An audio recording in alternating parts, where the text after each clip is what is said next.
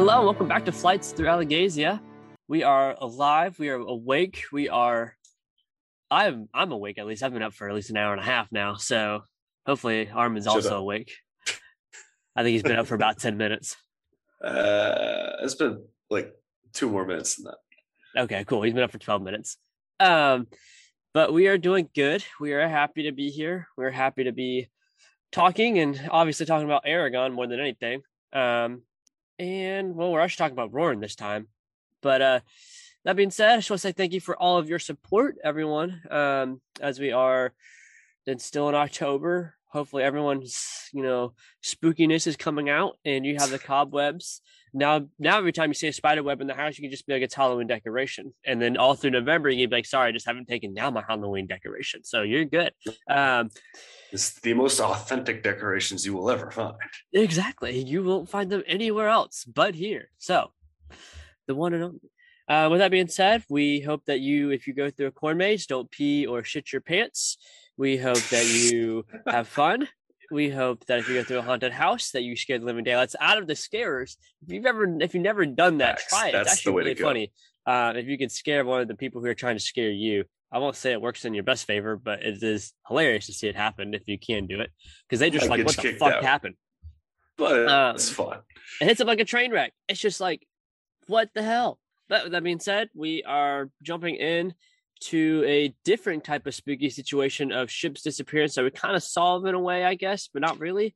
Uh, but we'll get to that. So, starting off with Roran, how do you feel, man? How do you feel about his whole personality now? Here we go. So, um, for those of y'all who are reading along with us, we are starting with chapters 49 and 50, Landfall and Teirm. I'm, I was one very excited about this section, and I got more excited about this section as I read through it. It was fantastic.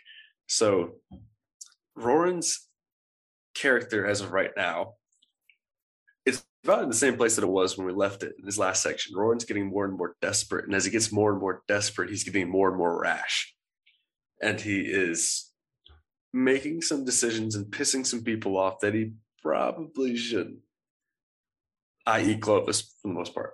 But there's some good details of Roran's leadership in this section. He starts off struggling with um, dealing with the people moving and how they're uh, moving their camps.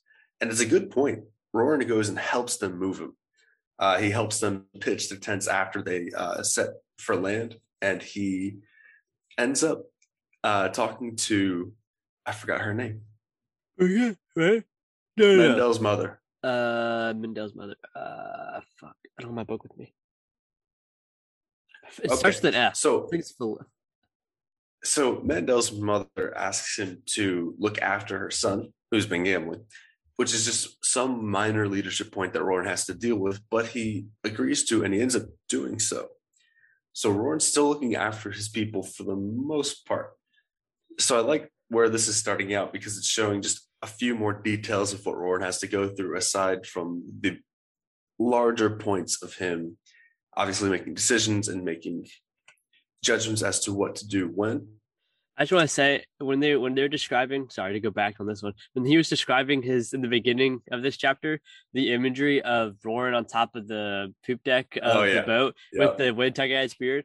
So I used to sell Harleys for a living. So as you saw these old men with big ass beards come in, you just see this wind like flap their beard all around in their face. It would be hilarious. So like whenever he described that, I would just like imagine some Harley old dude just riding around with a big old bushy beard, just like flapping around in the wind. So that's where my head immediately went, which I know is probably not where anyone else's went, but that's definitely where mine went. no, Mine went to Johnny Depp standing on top of a mast of a sinking ship hey, in the opening scene of Pirates of the Caribbean. yeah. We gotta record you playing. We gotta record you playing that. Oh man, it's been a while since I played it. I know. Or at least in its entirety. Yeah, that's true. I used to play the Pirates of the Caribbean theme on piano for uh for any of y'all who are wondering for backstory there. And Armin is a beast on the piano. Beast. He It's is a, very fun beast beast. on the piano. Thank you.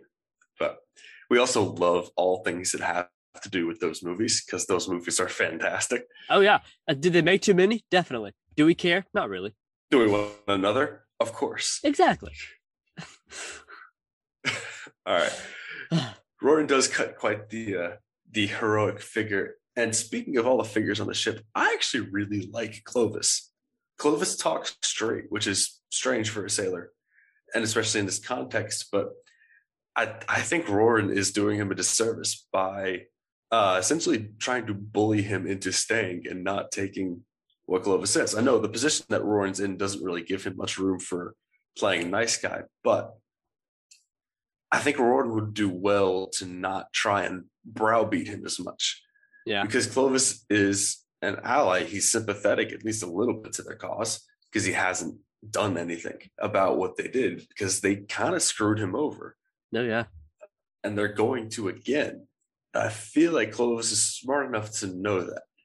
So I think Roran, one, has not learned that people are as ruthless as he is yet. Okay. And two, I think he doesn't know, which is understandable given the position he's in, the importance of allies. So I think he'll get a wake up call in Surda when he starts to deal with the Varden and their politics, because there's one thing that we know all of the Varden's about politics. Yes. So Politics, politics, politics. Yes, I think he'll get a bit of a wake up call when he has to deal with the Nasuada and the council and all of the other and uh, Orrin, all the political figures in this in the Varden that he's going to have to contend with to make sure that his people get what they need. Mm-hmm. So I also like as they're entering, a little bit of a jump here.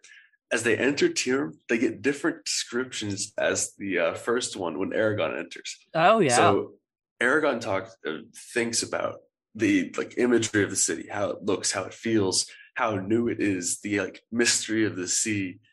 Roran gets how many soldiers there are, how defendable it is, how uh, much more of a military city it is. yeah. It's just an interesting, different point of view when both of them go into it. which I like, and it makes sense why he does and why they think differently. I mean, that's the first time Eragon's ever seen the sea when he goes to Teirm. Roran's been on the sea for a little bit of a time now with uh, Clovis, and you know he's in more of a defensive position, and he knows the military is after him. So it's like a very you know concrete way of like being okay. Well, we got to focus on X, Y, and Z. Yeah. Um, I love the whole kind of throwing it in there, the Angela part. Just the little references. Yeah. Like I just love how like this section just kind of and I mean, besides the whole fucking storytelling part, but like there there's the they they like like before they get to Jared, they just kind of throw in little hints of like, oh yeah, we're back in Teirm, you know? There's Angela, the herbalist. And Yeah. then, you know, like it's just like the way the structures are built and how like easily defendable it would be. And like which is really funny to hear the other opposite side. Huh. Clearly I'm not as weak as I thought I was um the uh the opposite side of when we get to Jode about how like these the roofs are easy for thieves to bounce from one another. I know it's farther down in the chapter, but I probably won't point it out later. Uh so it's a good little detail. yeah, I just love how there's little there's those little details that in this one that you know Paolini points out that are different than when he pointed out before, which I think is just really cool. Yeah. His script. Oh, sorry. Go ahead. No, go ahead. his descriptions of I really enjoy Paolini's descriptions of cities. He gets the sort of glorious landscape and the uh, more rural aspects, sort of open at nature and uh, natural scenes. He describes very well, and he also captures the atmosphere of cities extremely well. Um, going back to remember, like just the glorious description of Tronjheim and how he set up the feel of both Teirm and Tronjheim differently in the same book. It's just I really appreciate how well Paolini can set up an atmosphere in his world building just by descriptions. Yeah, he just does a good job. All right, let's get to the dope part. They went straight for Jeod. They I went love it. straight for Jeod. I love this. I love how it is tied in, and I love to see time lapse too of what has happened to Joe, you know, through description yeah. of, you know, how he has been all his ships have been missing. He hasn't been able to make the funds that he needs. So he's going to be now declared bankrupt by his, you know, um, by the people who like pretty much own his ships and stuff. And it's just, I love it. And it's, and it's not an immediate, you know, like you go in and you start talking. It's you know they got this whole little confrontation here. So I I love this next few chapters, 51, yeah. 52, and 53. Goodness, 53 is good, but it we'll was. get to that later. Um, practically kicking Joe's door. Oh yeah, but they're like boom, what a bitch. We're here. True. Honestly, honestly, before overarching little comment here, Roran's uh, been a little bit annoying in this section because it's understandable where he's coming from in all of these, but at the same time, he's got a chip on his shoulder and everybody's against him. Yeah. And one thing about leading is that you have to be able to take help when you can get it. Oh yeah. So he's taking Jeod's help because he, he believes and trusts Jodes, but he also almost murdered him. Oh yeah. Twice. Maybe three times. So yeah. So I think we can expect a bit more development from Roran in the next couple sections of his, um, especially when he gets to the Varden and Surda, because it's just such a different atmosphere um, than it, what he's had to deal with in, its entirety so far. Roran's never had to deal with anybody as powerful as he is. Oh yeah. He's also never had to deal with anybody as manipulative as he is. Nope. And as good as he is at manipulating the minds and hearts of farmers, he ain't got jack squat on the council. No, not at all. He he's learning quick that his wits is not going to what's get him to be where he wants to be this time, which makes yeah. him more of a bully with muscle. Yeah. Until he runs into the real deal, which is mostly just me speculating. I think there's also a good chance that Roran will hold his own just because of how Paolini's continues to present him. I do think there's a bit of uh, there's a bit of, dis- of a discrepancy between when Roran got here. Okay. Roran's development has been very abrupt. We referenced this way back when, honestly, it feels like an entire book ago, but uh, when he was leading the revolt against the soldiers he just sort of becomes a god at battle. Yeah. Like the farmer's kid, who's also a farmer, suddenly just like can take on 10 at once and just like beat them all with a hammer. Yeah. There's no there's no rocky scene of him training. And it just it just wasn't there. No, it just worked. And it's a very small discrepancy, but every time jump that we get with Roran, we miss a bit of development from him. So, and that's that's not to say that Paolini's not showing his Roran development. He is a lot. But there's just these little gaps in between that are they're just they're noticeable to me um because I'm oh, looking yeah. for them. Oh yeah. But uh it's I'll be a little disappointed if Roran doesn't get his bell rung, metaphorically. Really? Yeah, I'll be a little disappointed because it will just make absolutely no sense. I love okay. He I believe he needs to realize that he will always I mean, I guess the same same word as you're saying. He has never been put in his place yet. No. I think what I'm getting at is that Roran hasn't had the fear of being wrong. He doubts himself every now and then, like maybe one line every section. He'll think about, oh, this gotta work. Right. He doesn't even acknowledge just how wrong he could be that yeah. much. He doesn't maybe once in the last section, if I remember correctly. I think challenges of leadership are very much about failing. And I once again, when Roran is in a room with people more powerful, smarter, more driven, and more manipulative, and more ruthless than he is, I'll be disappointed if he holds his own. I'll Me be too, be- impressed if he holds his own, but it won't make sense to me Yeah, I understand that.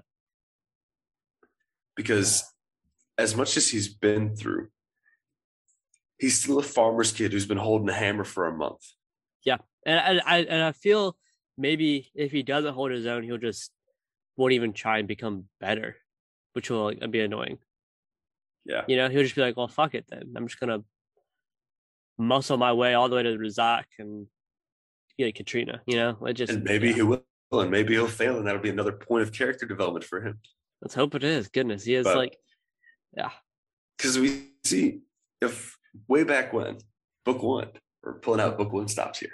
oh man, Way back all when, the way back in book one, yeah, all five that months ago, people, maybe longer. 'Cause you know how Eragon learns the game in when he's with the Varden. Eragon learns the game that they play with Saphira and then plays not entirely by their rules, but by their rules. Okay, I don't see Roran doing that. Yeah. He's too desperate to do that. So I'm, I'm definitely looking forward to seeing him interact with the political figures of the Varden. And Jeod also brings up a good point. Once you get there, what then? You're you can't go back to being a farmer. Yeah. At least not Roran. and not the people that he's given a taste for blood. Yeah. Um so Jeod raises an excellent point there. Are y'all gonna become revolutionaries? You're gonna fight. The whole point of this is saving your families. What are you gonna do when you get there? yeah, I think is another thing they're gonna have to uh, go through, and another thing that will hold Roran up and keep him from chasing after Katrina. uh, yeah. Can we just talk about that story bomb that was been dropped of book one by Jeod here? Okay, a I have bit. mixed feelings about this stylistically. Okay. One, it got all it covered all that it needed to cover in a paragraph. Yes. Two, I feel like the assumption is made that the Varden filled him in because that's the, the natural conclusion that I went to. Same. It does feel a bit like, okay, wow, he knows all of this. But the weirdest thing, and this is this is what's gonna get me here. And this might be a chip prediction, and I'll see if Armin agrees. In his storytelling, right, he talks all the way up to and beyond Brom's death, Yes. right? He talks as if he has been filled in up to like yesterday of their timeline. Mm, Because he even says Eragon is training in the Weldenvarden and is leaving soon. to be fair, to be fair, Eragon's been training in Du Weldenvarden for several months now. But it doesn't Oh. matter how like if he knows that he's leaving soon. That was the plan the whole time, though.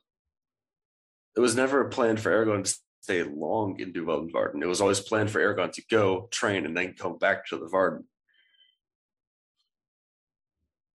I thought it was more he trained and stay with the elves and they'd all go into battle together. That might be it, but one way or another, Eragon is coming back. Okay. Like that was, I mean, he that was the agreement with that he made with Nasuada. So here's my prediction. The Varden. I think the next time we see this is this is we're in the section. I think the next time we see Roran, he's gonna be in Cerna. I think it's just how they're gonna do a time lapse here, just so he doesn't do a. I mean, I get the whole ending, and I'll talk about that, but I just believe that next time we see him, he's gonna be in Cerna. I And feel like next time he's in apt. he's gonna see. He's gonna meet the Varden, and Eragon's gonna be there because of what Jared said about him leaving soon. That's my prediction there. That they're all three gonna be joint there. Mm, I think That- there'll be at least one more Eragon section at the very least. Okay, I think it's gonna be all there. Well, one, we can't leave off. We can't do a time lapse from when Eragon left off. If you know what I'm saying, Yeah, but we can the Varden. right, but we're gonna go back to Eragon, have his spiel, and at the end of his spiel, he's gonna be like, "All right, I'm flying back to the Varden now." and that's going to be the ending of his section. And he's going to race across the Hadarac Desert. Now, not having anyone else to fucking worry about this goddamn time, he's going to get there in a timely manner instead of running on foot with two horses of hurt elf. And, you know, it's the whole point is that he's going to get there in a timely manner and he's going to get there and Roran's going to get, I think it's just going to be one big party. Granted, I don't think Roran's going to be too happy considering what's yeah, no. happening here. But the point is, I do want to point this out to you before I get too far ahead. Thank you to Jordan White. Shout out. We actually did know, if we read carefully and remembered carefully, that Joe does know Eragon and Saphira, and that they, that he's the new writer, and that that is a definite because in book one, I think I was the one who speculated that he didn't know. So I want to say out there that he does know because Brom told him, and there's a section yeah. apparently where Eragon was like, "Why the fuck you tell about Saphira? That's my like, like that should yeah. be my own choice." So yeah. shout out to Jordan White there. Thank you very much. Uh, but back to it here, I really believe that there's gonna be a scene. I I I see their I see their interaction by the end of this book. I want it to happen because I want to see how Roran reacts to seeing Eragon especially with the mixed emotions he's getting right now. There's not much mixed about it. There's there is, and you know there mixed, is because yes, he has to is. ask. He's asked about it later on. After. Yeah. Yes, he does have mixed feelings about Erica. Um, I feel like a reuniting is likely by the end of the book. It will probably, honestly, will probably end there, just given the amount of pages left. Although I also would not be surprised if Paolini also pulls a last minute battle. Okay. Because the whole battle of Tronjheim didn't really come about until the last couple sections. Yeah, he might be pulling.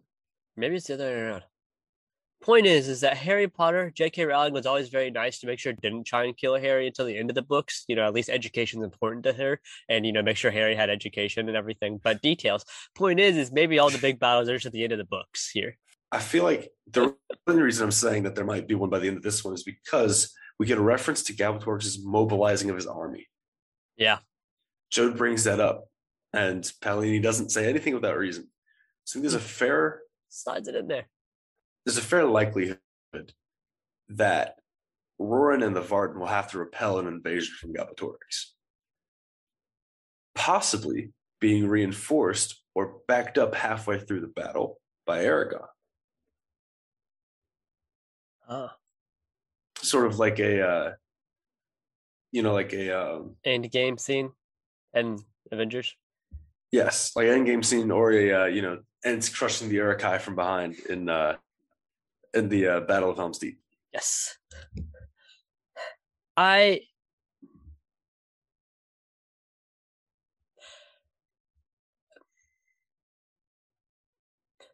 what annoys me, I get why he does it throw this in there. I get why he does it, but I'm annoyed that Roran also has to like double check everything Jeod says by asking how to describe Brom and Eragon. I get it. I get it. I get it, but it annoyed me because, dude, he talks about like the stone, which he thought was a stone, is now the egg and Saphira. Da, da, da, Point is, is that like, how is he still so unsure? Also, it pissed me off is the whole wife thing. I don't know if that pissed you off, but the whole like when the wife comes to the door and bangs on it, he like. You mean Roran's actions there? Yeah. Yeah, that pissed me off too. It's just like, dude, just let him like deal with it. Yeah. No. It's like you, you I you're understand. taking you are taking a whole entire ass village with your ass to go yeah. get Katrina. Yeah. Let the man talk to his wife, dude. Yeah. No, Roran's definitely they said with the overarching qualifier of we understand why he's so paranoid. However, why the fuck is he so paranoid? Like the the issue that I have with it isn't even the fact that he, practically bullies Jeod into doing whatever he wants, as he does with everybody else. Roran doesn't. Roran plays against people. He's everybody is against him which is fair. The vast majority of the empire is. However, he plays the same way with everybody he encounters, not just his enemies. Yeah. which is going to make him more enemies than friends. Yeah. And he's standoffish in that sense.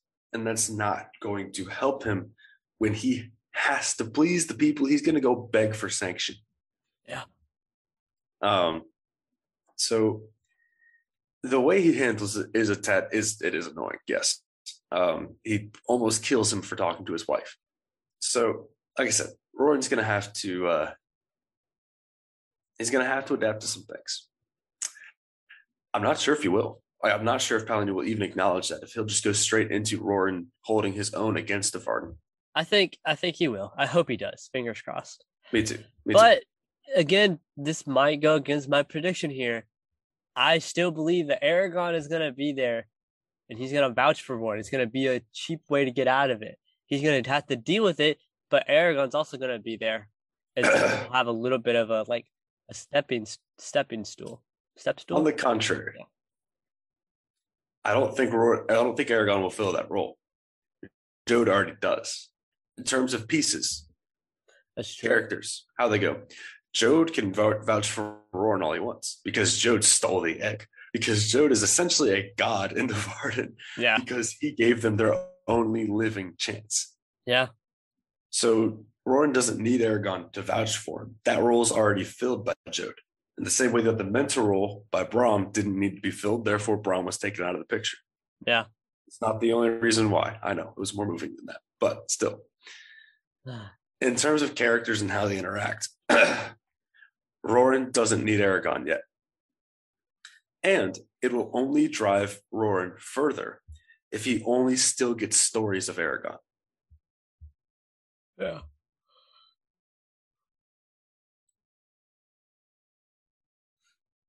So I think I think Roran will reach the Varden before Eragon does.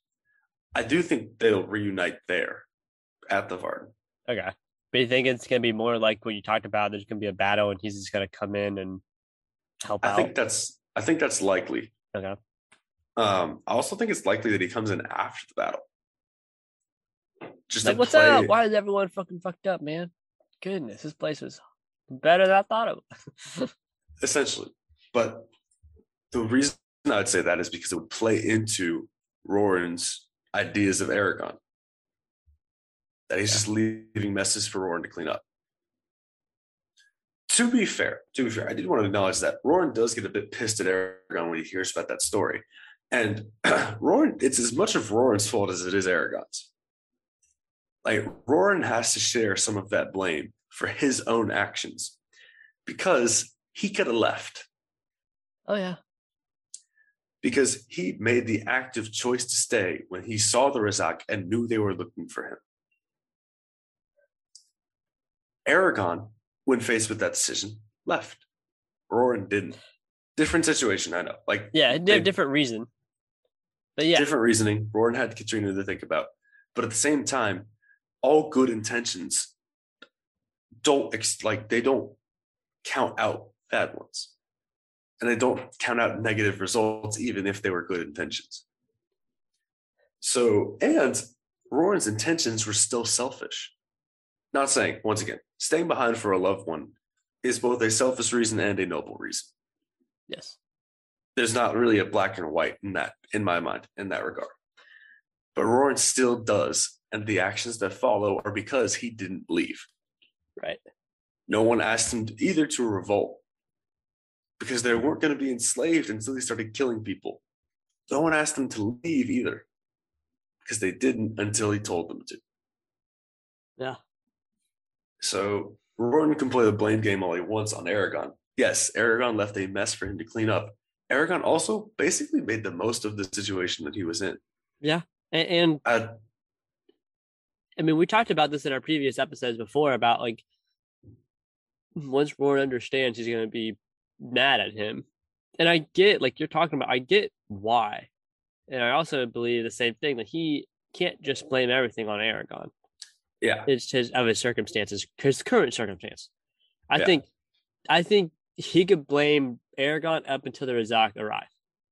pretty much like he can i he can blame thing is he can blame eragon for uh Garrow's death Yes. At the same time it's not like Eric. Yes, Eragon left, and Eragon wasn't around to protect him. But what would he have done? But you also got to realize that Roran still and Joe doesn't either.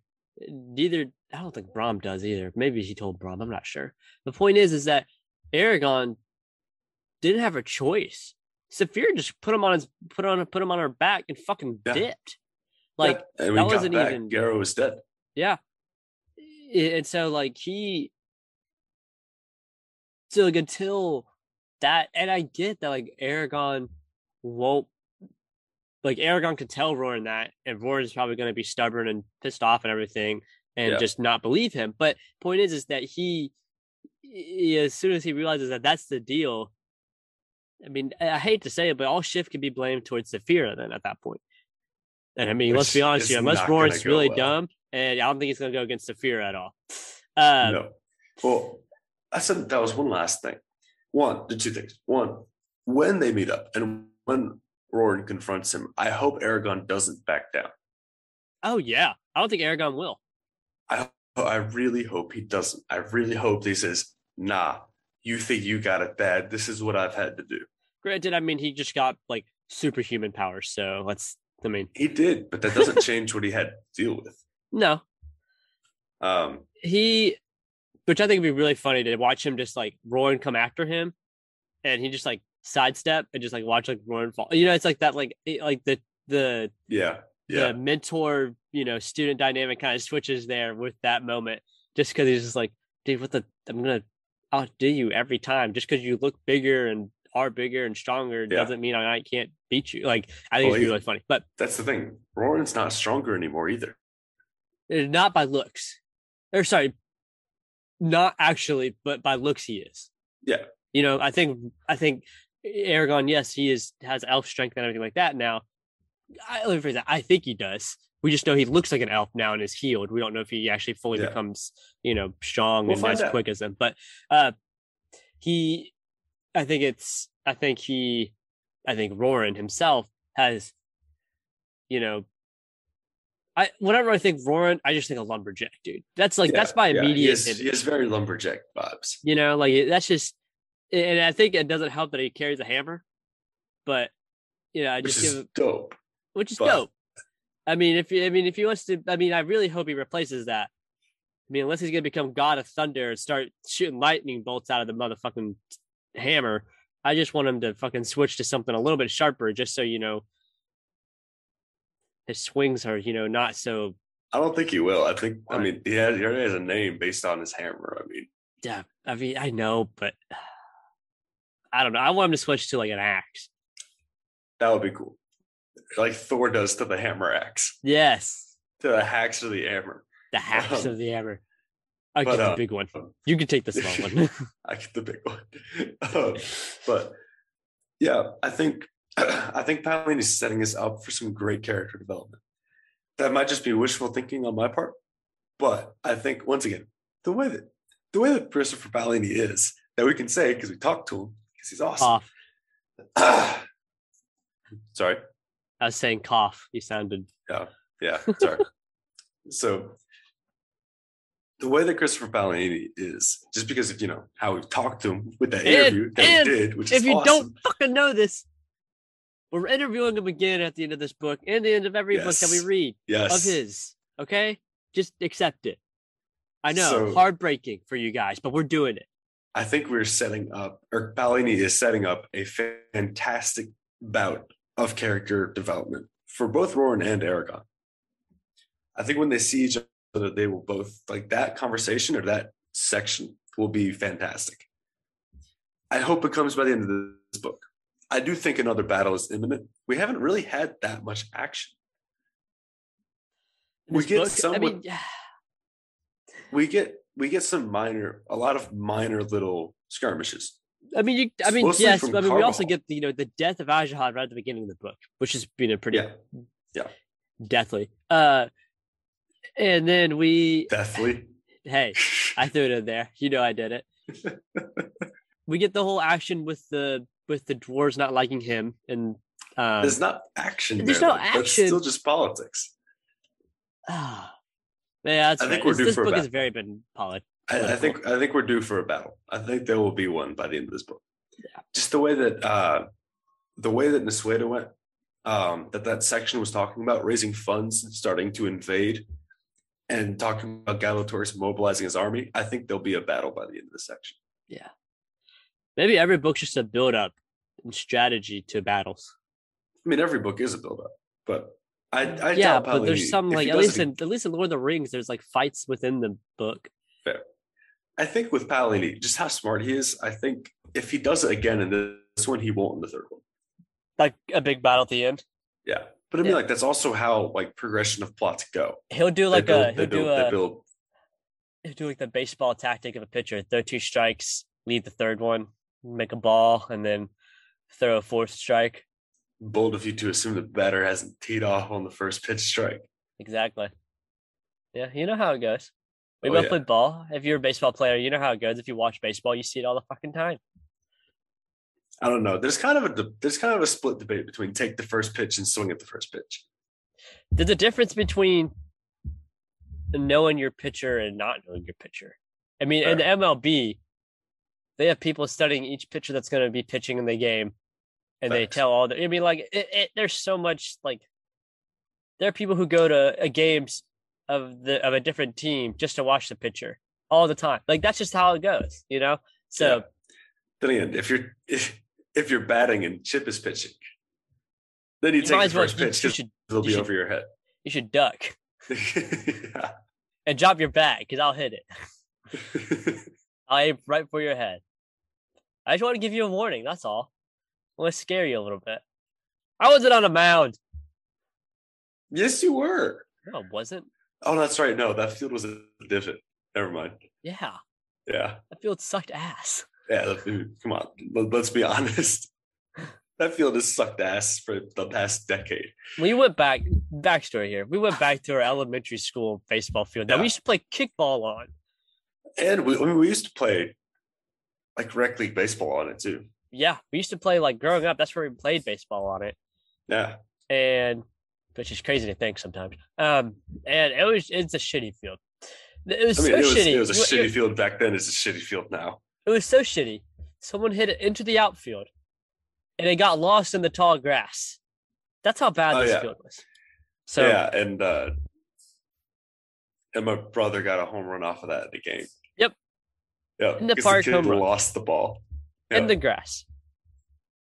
It was in a clover patch. What are you talking about? All right, Irish man, shut the fuck up. Let's get It's back to the nice, book. it's in a nice clover patch there. No Where goodness. the, where the lad lost the where, where the lad lost the ball. Everyone, everyone, he's just ready for his. Uh, Armin's gonna have a whirlwind of a weekend here. He flies. He, he's coming back home for 36 Totally. hours and flying back out. Yeah, yeah, it's gonna be fun.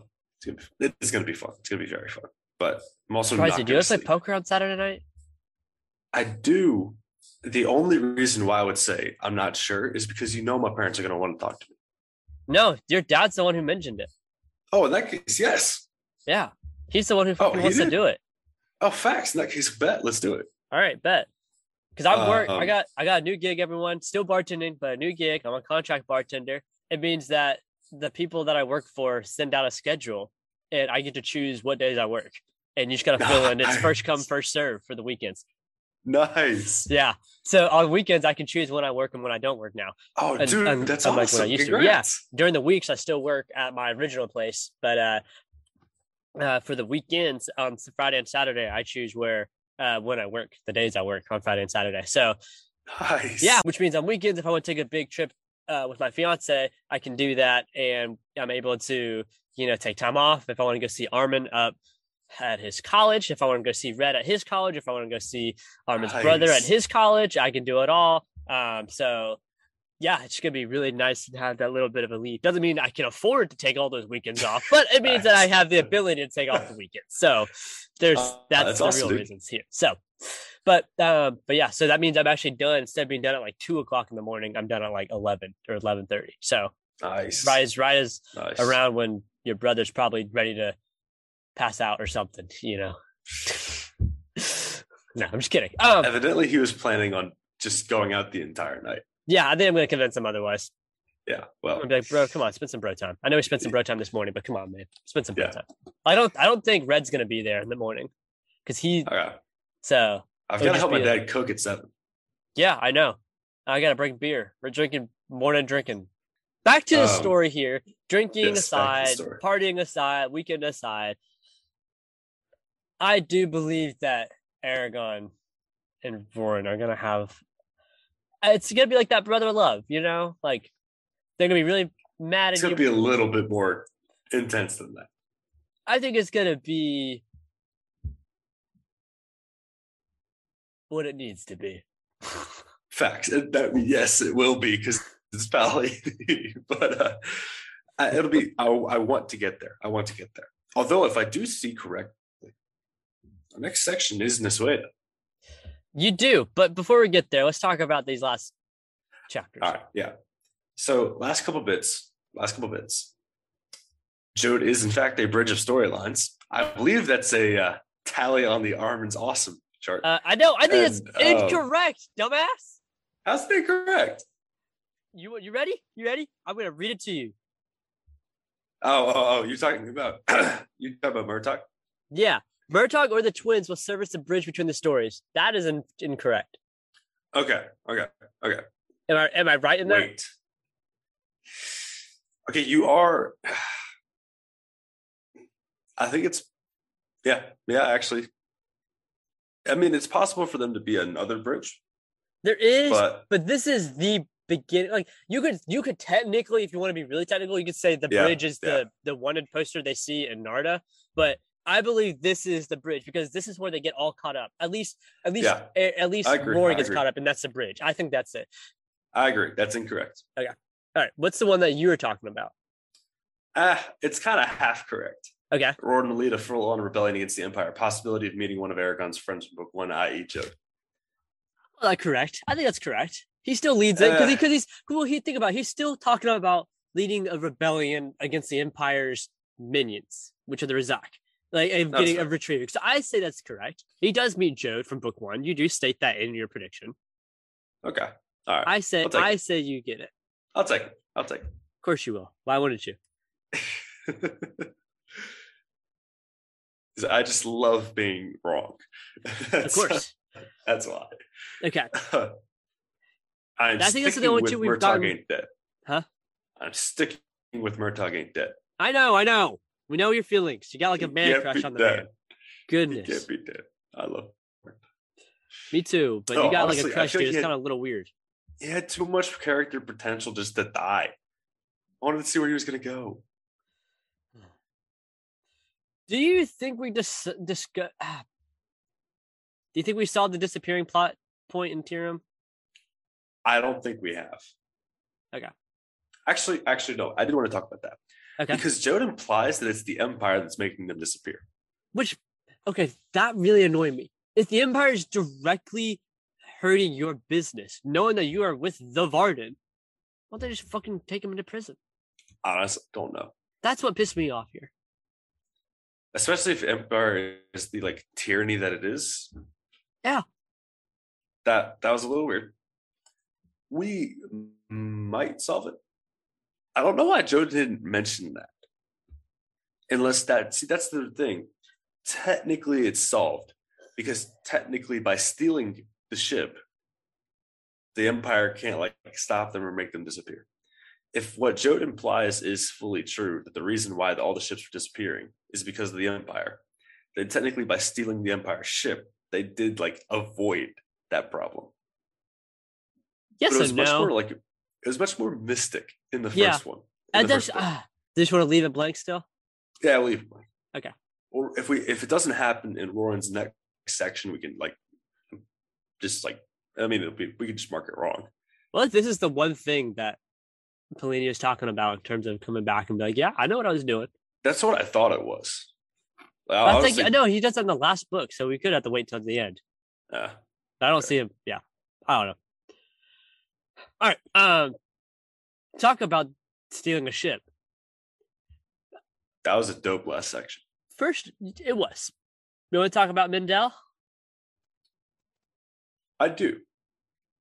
Roran handled that very well. There's a butt there, dude. I can feel There it. is. But Roran also, once again, manipulated him. Again. And put him in more harm's way. And risked the entire see that's the that's the thing that I think once again that Paolini's getting at here. Is that Roran's solutions to problems are risks, which is they're all risks. Like that's what you have to take in leadership positions, especially one so tenuous as Roran's. But Roran's decisions to solving problems involve jeopardizing the entire mission. Right. So his response in bringing Mandela along, he acknowledges that that's the one problem with the plan. It didn't go wrong. Therefore, Roran doesn't think about it anymore. The way he handles him on the ship, he's a little blunt with it, but he knows how Mandel sees him, and he knows how to use that to get him to do what he wants. That is essentially leadership, good or bad, depending on how you take it. That's not the worst thing Roran's done as a leader. No. However, that line of reasoning doesn't excuse bad actions. Right. Um, and the fact that it does is kind of the reason why we're fucked as society. But Yeah. um, but honestly, that one could have gone worse. Also, not not sound reasoning for morality, but that could have gone worse. I help me understand here. He dips Clovis, right? Does he pay I Clovis? think so. No, as far as I know, no. So they don't just have the money to pay Clovis. right? Hey, like it's not like Joe helped them out. Like I No, was thinking. 'cause- No, because Joe doesn't have money. Either. So there's a somehow a whole fucking ass village just dips. yeah, yeah. And not only just dips, they're able to pack all their shit and then dip. Go around Teirm. Like there's just a little bit of logic here that I'm missing. And I ha- I feel like I'm Now, missing. they do go into Teirm looking. And Clovis does say, You're going to the Vard. So it makes it very clear that he's not going to take them. They just kept them around in case they couldn't find one and they needed to steal his ships again. Yeah. But am I understanding that Mandel also fucked their ships just so they couldn't chase after them for the money? Or I don't know if he actually did or not, I don't know either. but which is another just complete asshole thing to do. I mean, Oh, we yeah. know that they couldn't pay and they don't have the money. Yes, desperation, all that stuff. But at the same time, to me, that means that Roran's word doesn't mean shit. Yeah. Because Like it, it's the boy of- cried wolf now. ever out of everyone who was a part of that arrangement, Roran's the only one who didn't hold up his end Oh yeah. because he didn't pay the man that gave them salvation. Yeah. Who also didn't do anything not to deserve it. Like, it's one thing if Clovis was a like conniving, like sleazy ship captain who only did it for the money and only. Yeah. No, Clovis was going to refuse them because of their position. Yeah. They forced him to bring them along, ate his stuff, made his men work overtime, Yeah. didn't let them settle down in the port, and then fucked off and didn't pay them. I really hope he comes back and like at the end of the battle, Clovis is just standing there like pointing at him like you are dead. and The then like, I like, I fine. don't, I don't want to make Clovis an adversary. Me too. Me, me like that defeats that defeats the point of Roran wronging him. I just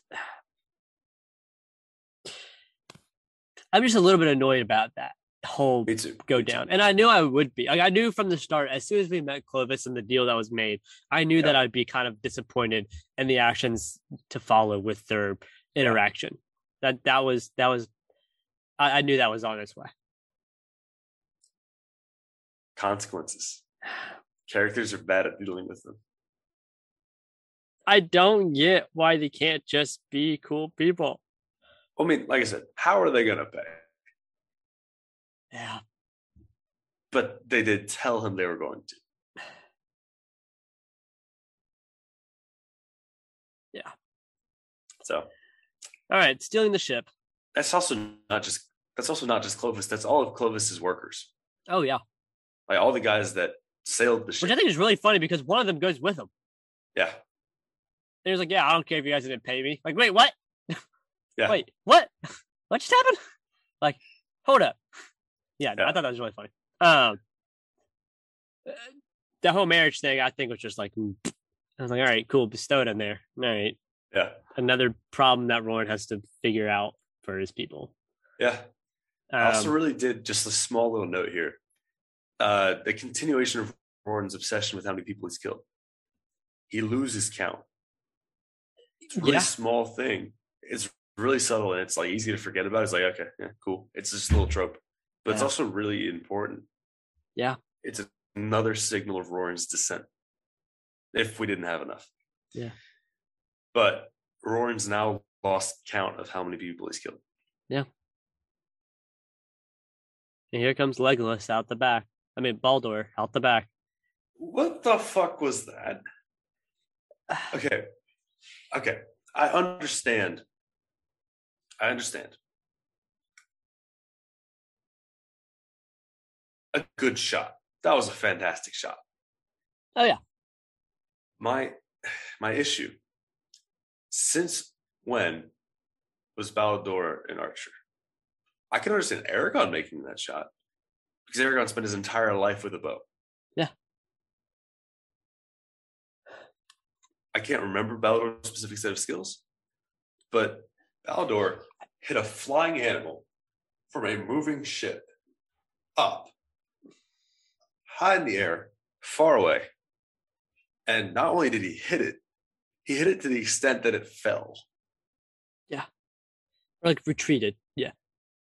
It like still like spiraled, like spiraled down and crashed. Oh, like spiraled down and crashed. Not crashed, but like still.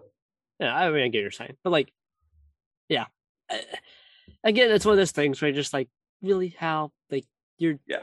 The, the, I mean, unless he did all the hunting in the spine, Which he became did. a Eragon did. no, no, no. But I mean, when they traveled the spine with the village, Fair. um, yeah. I don't know. I love, I love that last sentence of like now the the empire knows where we are. Yeah, I mean, it gives like the whole sitting duck kind of feeling. It does. That was it was good for effect, but at the same time, how did the Empire not know where they are? Yeah. They took a ship and they sailed in a direction. Yeah. They're going south down the coast. Like, where, where are they going to go? West? Like, there's, Yeah. there's nothing that way. Then you're gonna go back on land. They're gonna pick up Yeah. the boat, take the boat with them all the way across everything. 300 people are going to portage the boat across a desert. It's gonna be like the crabs in Pirates of the Caribbean and Davy Jones. Walker. But- No, it was like I said, it was a good shot. It was a clean shot, but at the same time, also like M- Murtagh shoots the Ra'zac in the face at almost point blank range. It was fine. Like Yeah. you like scale a wing with it and it goes down. I don't know.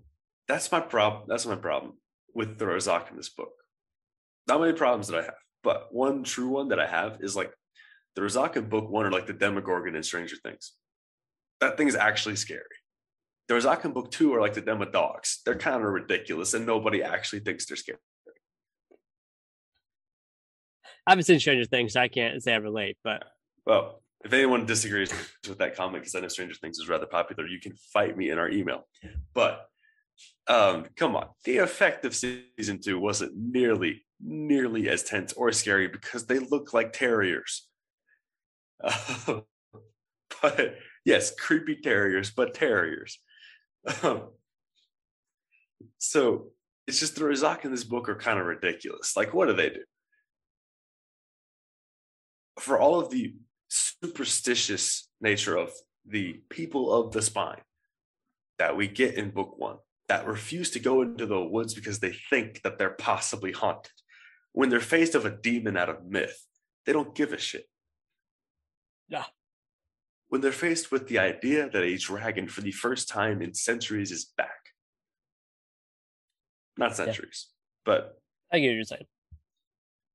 Roran doesn't care. Like Roran doesn't even acknowledge that oh, it's a dragon. Yeah. Lauren kind of does, but Roran's just like, no, screw Eragon, not. Yeah. Holy shit, my cousin's is the all powerful rider and like the one thing that's gonna stop Galbatorix. Fuck him. Yeah.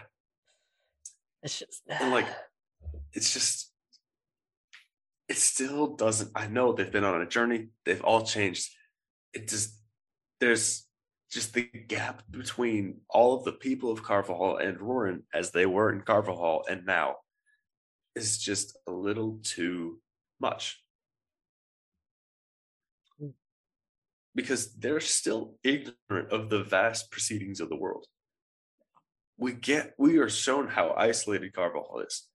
The most interaction they have with the world of traders, traveling people, telling them stories.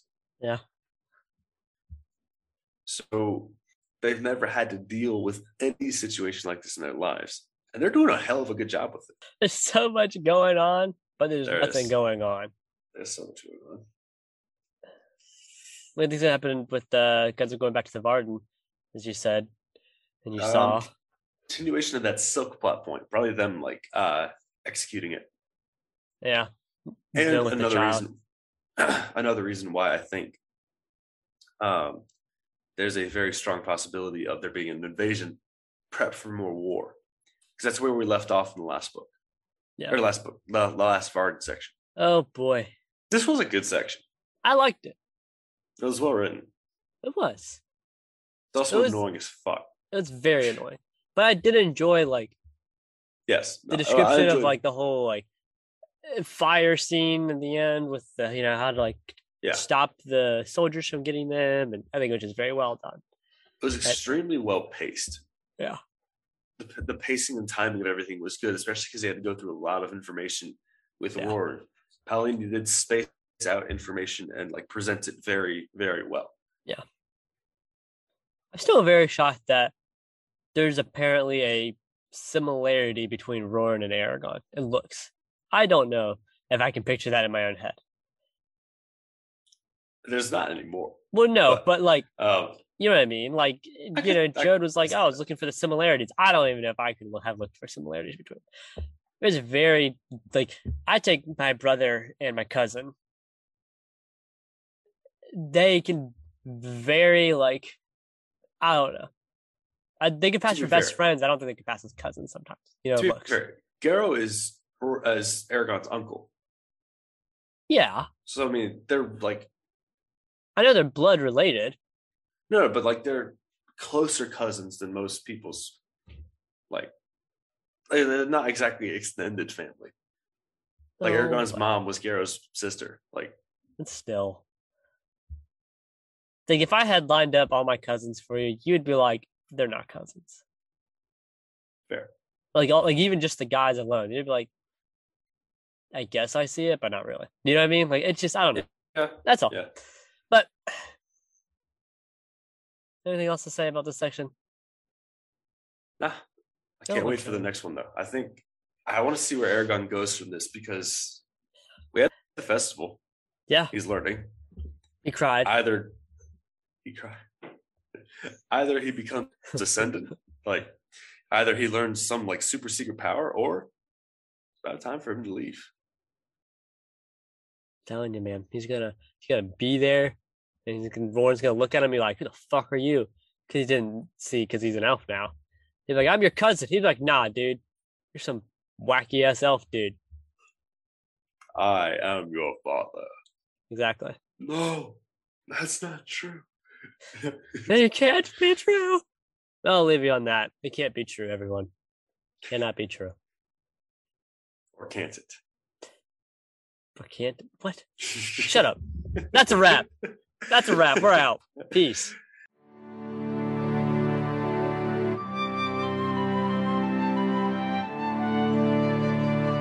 Flights to Alagaësia is produced by Chip and Arm, hosted by Chip and Arm, graded by Chip and Arm, edited by Chip, music is by Oscar Barbeza, website is by Chip, illustrations are by Birdie Taylor. Thank you for listening and have a great day.